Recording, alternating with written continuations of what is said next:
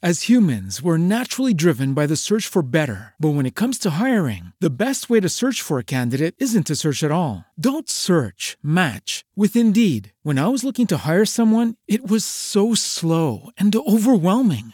I wish I had used Indeed. If you need to hire, you need Indeed. Indeed is your matching and hiring platform with over 350 million global monthly visitors, according to Indeed data, and a matching engine that helps you find quality candidates fast. Ditch the busy work. Use Indeed for scheduling, screening, and messaging so you can connect with candidates faster. And Indeed doesn't just help you hire faster. 93% of employers agree Indeed delivers the highest quality matches compared to other job sites, according to a recent Indeed survey. And listeners of this show will get a $75 sponsored job credit to get your jobs more visibility at Indeed.com slash podcast. That's Indeed.com slash podcast. Terms and conditions apply. Gli effetti dell'acquavite di Emisola, pagina H96. Andremo a leggere pertanto un brano tratto dall'Assommoir di Emisola. Ecco, questo è... Uh, ah, ecco, a quanto pare questo romanzo è stato poi anche messo in scena a livello teatrale, credo. Eh? Infatti dal testo di eh, Zola anche addirittura rappresentazioni teatrali, è evidente che questo testo ci aiuta a riflettere su una piaga, che è la piaga dell'alcolismo.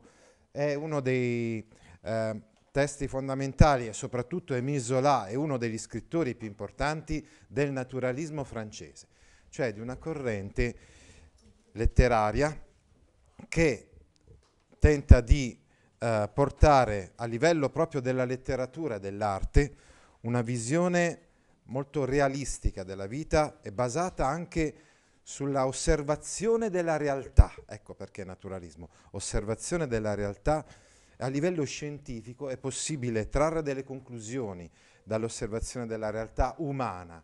Non è che solamente so, i fenomeni naturali eh, possono essere osservati con un metodo scientifico. No, i naturalisti affermano che anche i fenomeni umani possono essere trattati con, uh, in, in, modo scientifico, con il metodo scientifico. Ad esempio proprio il fenomeno dell'alcolismo, no? come vediamo in questo dipinto. Chi è Émile Zola? Eh, brevemente. Al metodo di Flaubert, la volta scorsa abbiamo letto Emma Teatro dalla Madame Bovary di Gustave Flaubert, si rifà alla scuola naturalistica, il naturalismo, insomma, di Émile Zola. In realtà ci sono stati i fratelli de Goncourt che prima di lui hanno, hanno scritto un romanzo, insomma, naturalista, che è un po' definito un po' il primo grande romanzo naturalista, Germini Lassertaux. Non so se avete studiato di queste cose, la storia eh, di questa serva, eccetera. Comunque, sicuramente diciamo che Émile Zola è il l'artista di questa scuola, è il più significativo, insomma, degli scrittori naturalisti.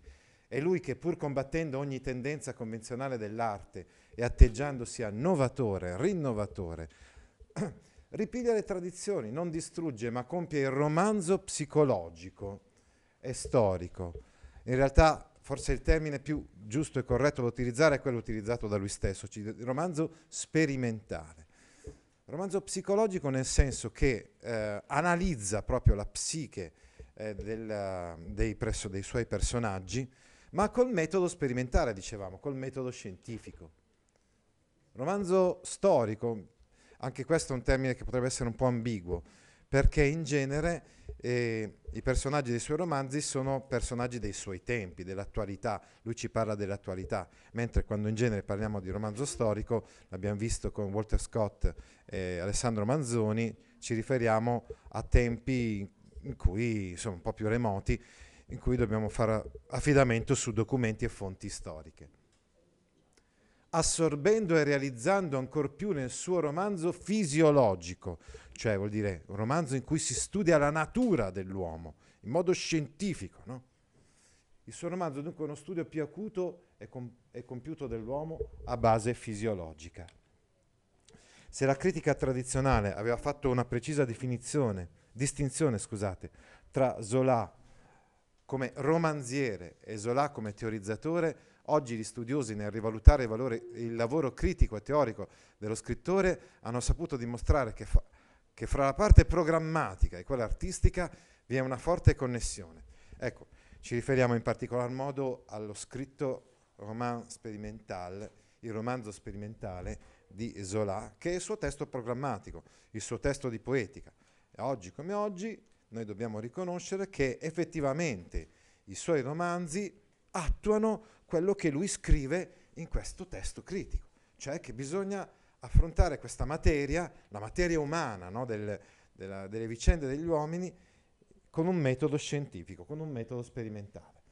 Ah, infatti, eh, nel saggio sul romanzo sperimentale di cui vi stavo parlando, Le Roman Experimental, che raccoglie gli scritti teorici di Zola, pubblicato nel 1880 e che viene considerato l'unico manifesto del naturalismo, egli definisce il romanzo una conseguenza dell'evoluzione scientifica del secolo. Ecco, ovviamente i punti di riferimento sono il positivismo, ecco, una filosofia, una corrente filosofica che molto ha influenzato, uh, prevalente, insomma, diciamo intorno alla metà del, del, dell'Ottocento, e poi dicevamo il naturalismo, dal positivismo il naturalismo.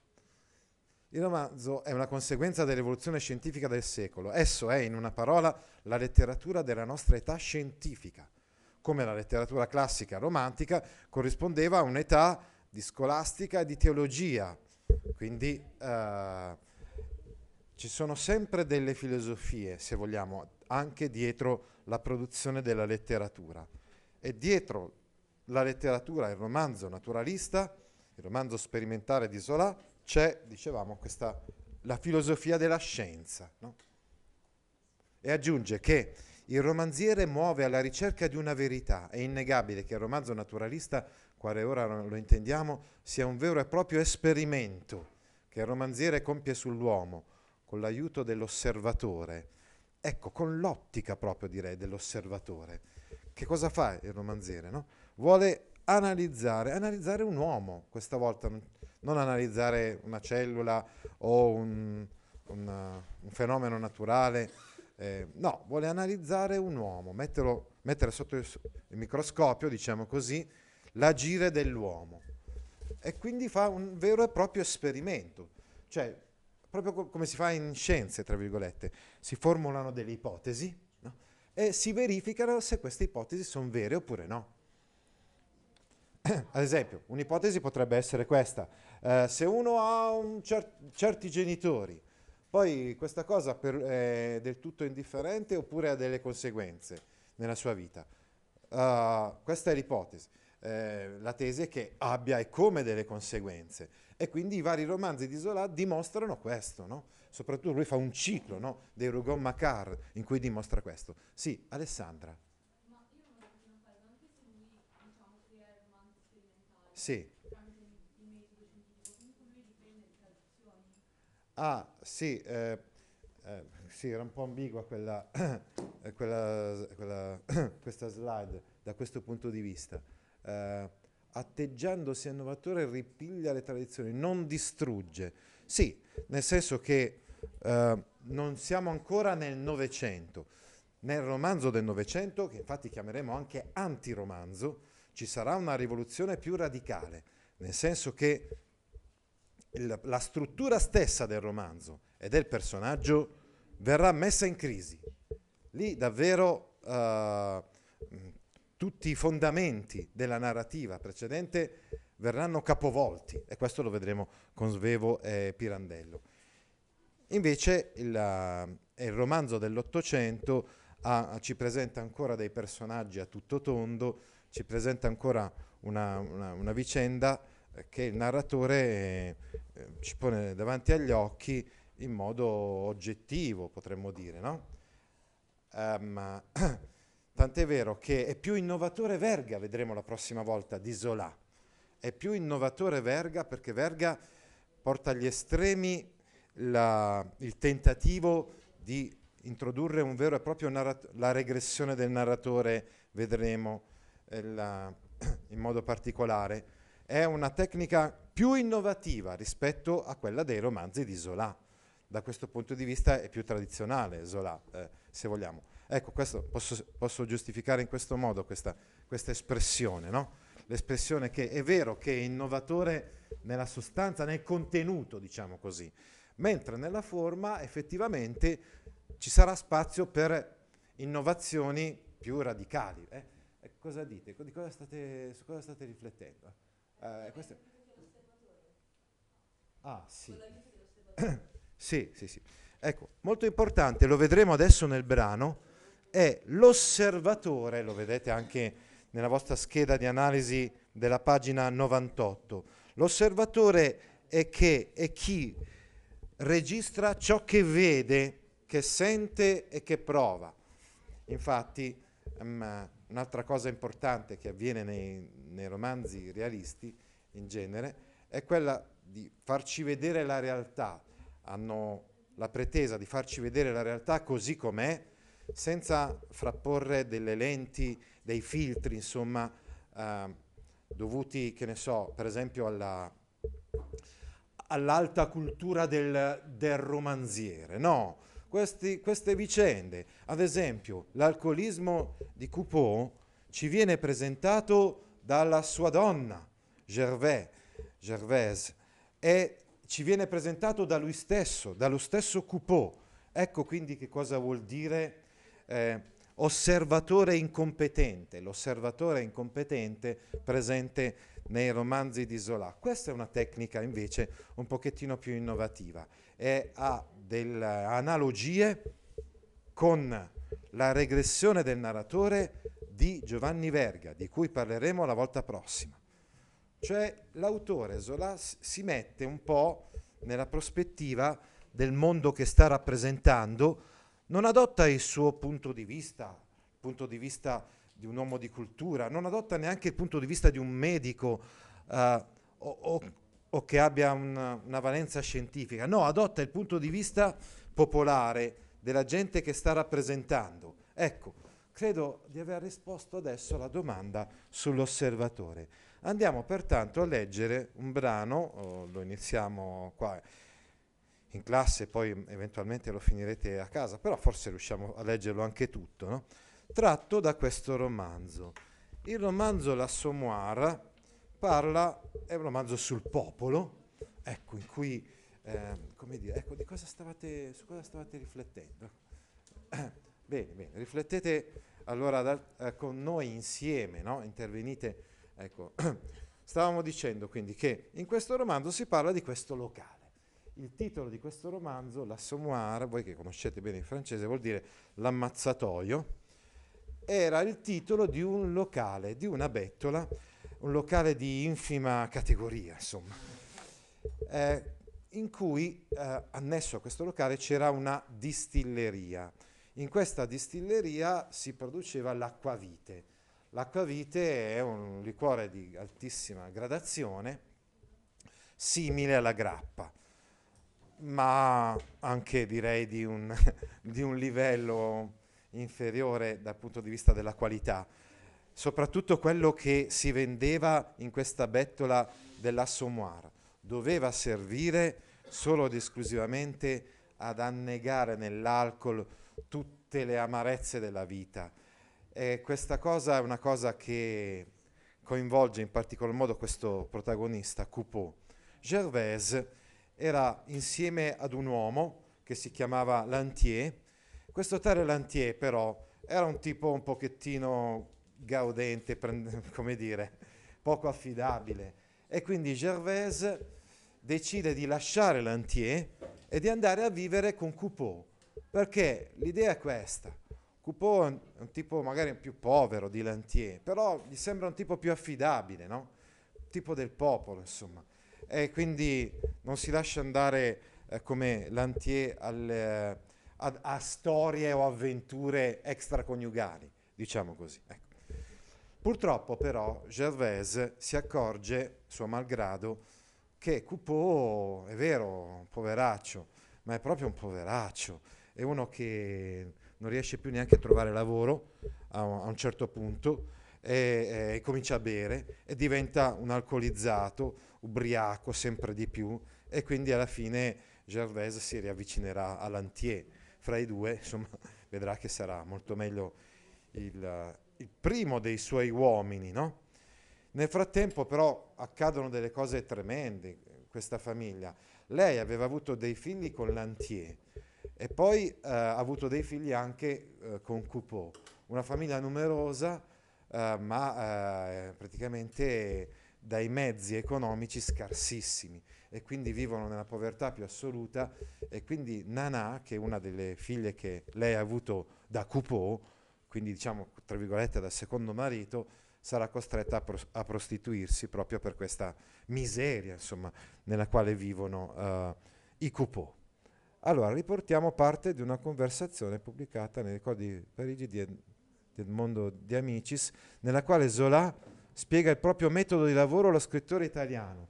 Ah, scusate, questo non avevo visto, ma eh, è, è un testo importante, non ho visto la slide, è un testo importante di poetica di Zola. Ecco come faccio il romanzo, non lo faccio affatto, lascio che si faccia da sé. Io non so inventare dei fatti, mi manca assolutamente questo genere di immaginazione. Conosco soltanto il mio protagonista, il mio Rougon o il mio Macquart. Ecco, infatti, lui scrive dei romanzi che poi faranno tutti parte di un ciclo. Questo ciclo verrà chiamato il ciclo dei Rougon-Macquart. È un ciclo di parecchi, tantissimi romanzi, no? E eh, la tesi sarebbe questa. I capostipiti di, della famiglia Rougon, Rougon hanno delle caratteristiche che si riversano sui loro discendenti. E lo stesso anche i Macar. Quindi quando poi si uniscono fra di loro, comunque queste caratteristiche mutuate dall'eredità, ecco, ovviamente, scusate ragazzi, ma il punto di, prima abbiamo parlato del punto di riferimento del positivismo, l'altro punto di riferimento evidentemente teorico qual è? Ma è l'evoluzionismo, l'evoluzionismo di Darwin. Quindi l'idea che, ehm, come dire, eh, certi caratteri passino dai genitori ai figli in modo automatico, in modo deterministico. E poi l'altra idea che ci sia una lotta, la lotta per la sopravvivenza, la lotta dell'evoluzione della specie, che vincono solo i più forti. E comunque queste cose le, ved- le rivedremo. Adesso non ho tempo per leggervi tutto questo bellissimo brano, eventualmente eh, se andate su YouTube poi vedrete questo testo e potrete leggerlo. No? Queste sono le tecniche narrative eh, di Zola, che parla de, de, suoi, del suo tempo. I suoi romanzi sono ambientati al suo tempo, sono romanzi ambientati 200 anni prima come I Promessi Sposi di Manzoni. L'ambiente è, è descritto in modo dettagliato. Questo ambiente, ad esempio, in genere, eh, Marta, soprattutto l'ambiente dei sobborghi parigini o delle periferie parigine, è quindi l'ambiente degradato. I personaggi calati in questo ambiente, il lessico della lingua parlata, gli ambienti sono presentati secondo la lingua parlata di quei luoghi, l'impersonalità, dicevamo, prima abbiamo parlato ad esempio dell'osservatore eh, incompetente, è proprio la dimostrazione del tentativo di distacco scientifico dalla materia analizzata. L'autore, Emisola, vuole, vuole staccarsi, vuole marcare una distanza rispetto alla materia che sta raccontando. Il narratore commenta le vicende. Ecco, questo è uno degli aspetti invece, tra virgolette, un pochettino più tradizionali, tradizionalisti della, della letteratura di Zola. Ecco, passiamo adesso a leggere questo brano che sul nostro libro è così intitolato Gli effetti dell'acquavite, cioè che cosa procura eh, l'assunzione di questi eh, di queste bevande ad alta gradazione al- al- alcolica in Coupeau in modo particolare, ma anche in casa dei Coupeau l'acquavite dell'Assommoir cominciava a fare i suoi guasti. Evidentemente nel brano prima aveva parlato di qualcun altro che andando lì in questo locale bevendo acquavite era un po' degenerato, ma certamente anche in casa dei Coupeau, il Coupeau, cioè l'uomo di Gervaise in modo particolare, è dedito all'alcol. La lavandaia, che era appunto Gervaise, vedeva ormai avvicinarsi l'ora in cui il suo uomo avrebbe preso una frusta come billard per condurre la danza, dice ironicamente. Eh, ovviamente una delle cose che avviene più frequentemente quando uno è alcolizzato, eh, eh, torna a casa, picchia la moglie. Proprio qualche giorno fa, il 25 novembre, abbiamo parlato della violenza sulle donne. È una realtà anche oggi, figuratevi all'epoca, no? E quindi questo tale Coupeau ha, presenta tante degenerazioni no? nella sua vita, nella sua esperienza, eh, una volta che, eh, che, si lascia andare uh, all'alcol, come vedremo. Uh, inappetenza, adesso vedremo uh, prurito, crampi alle gambe, brividi, spossatezza, tremore, però la prima cosa è che, come dire, da fuori di matto e che quindi se la prende con... E, e Gervais capisce, sta arrivando il momento in cui arrive, eh, arriverà a picchiarmi. E la sventura che la minacciava la rendeva naturalmente più sensibile alla sventura della bambina. E quindi la sventura che stava minacciando lei, che stava minacciando Gervais, la rende molto sensibile alla sventura di Nanà, che è la, la loro figlia che è costretta a prostituirsi. Sì, Coupeau stava prendendo una gran brutta piega. Era finito il tempo in cui anche la peggiore acquavite gli dava un bel colorito. Non poteva più picchiarsi sulla pancia e vantarsi di quel maledetto, che quel maledetto bere lo impinguava. Ecco, evidentemente nella prima fase, diciamo, dell'assunzione dell'acquavite, come può capitare magari anche a me, no? prendo un po' di, di liquore, non sono abituato, divento rosso e magari anche ingrasso, dice, no? Uh, impinguava vuol dire proprio questo. No, il brutto grasso giallo dei primi anni se n'era infatti andato e lo zincatore cominciava a farsi macilento. Zincatore, perché lui era operaio, solo che abbiamo detto che poi si era disinteressato del lavoro, anche lì, eh, insomma, eh, tante vicende molto brutte, molto negative, per cui anche lì aveva perso eh, tanto del, di quello che era prima a livello di lavoro. Adesso diventa magro, invece. praticamente beve e basta, non mangia più neanche. Terreo, quindi non più roseo, no? si diceva prima, ma eh, un viso color della terra, insomma, proprio più scuro, con delle sfumature verdi da cadavere, che imputridisce in uno stagno. Anche l'appetito era scomparso. Poco a poco aveva perso il gusto per il cibo, era arrivato al punto di schifare i suoi piatti preferiti. Gli avrebbero potuto servire le pietanze meglio cucinate, che il suo stomaco le avrebbe comunque rifiutate, dicevamo l'inappetenza, una delle conseguenze di questo alcolismo. Analizza Zola in modo quasi scientifico le conseguenze dell'assunzione indi- eh, indiscriminata di alcol no? presso questa lo- locanda, presso questa bettola del, dell'assommoir. I suoi denti vacillanti non riuscivano più a masticare. Per sostenersi gli ci voleva il suo mezzo litro d'acquavite al giorno. Era la sua razione. Ecco, possiamo parlare di dipendenza, dipendenza da alcol. Quando uno arriva cu- al punto di Coupeau, a essere costretto a bere mezzo litro di acquavite, mezzo litro di liquore ad alta gradazione al giorno. Eh, questa è la sua razione quotidiana. Potete immaginare che stato era, eh, si trovava.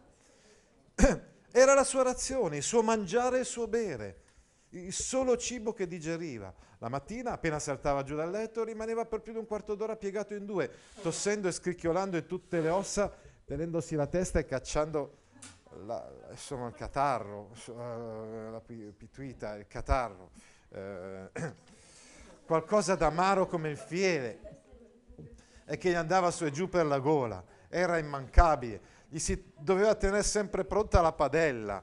Ecco, la padella eh, insomma, eh, sarebbe insomma, brutti, brutti, particolari, ma sarebbe appunto la sputacchiera dove lui può sputare il catarro.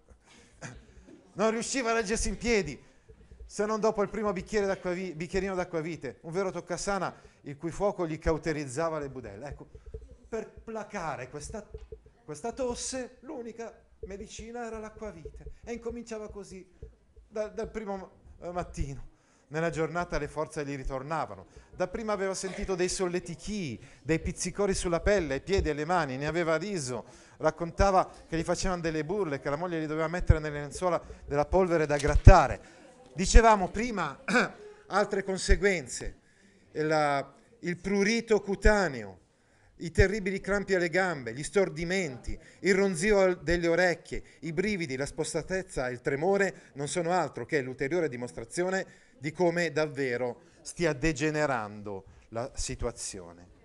As humans, we're naturally driven by the search for better. But when it comes to hiring, the best way to search for a candidate isn't to search at all. Don't search, match with Indeed. When I was looking to hire someone, it was so slow and overwhelming. I wish I had used Indeed. If you need to hire, you need Indeed. Indeed is your matching and hiring platform with over 350 million global monthly visitors, according to Indeed data, and a matching engine that helps you find quality candidates fast. Ditch the busy work. Use Indeed for scheduling, screening, and messaging so you can connect with candidates faster. And Indeed doesn't just help you hire faster. 93% of employers agree Indeed delivers the highest quality matches compared to other job sites, according to a recent Indeed survey. And listeners of this show will get a $75 sponsored job credit to get your jobs more visibility at Indeed.com slash podcast. That's Indeed.com slash podcast. Terms and conditions apply.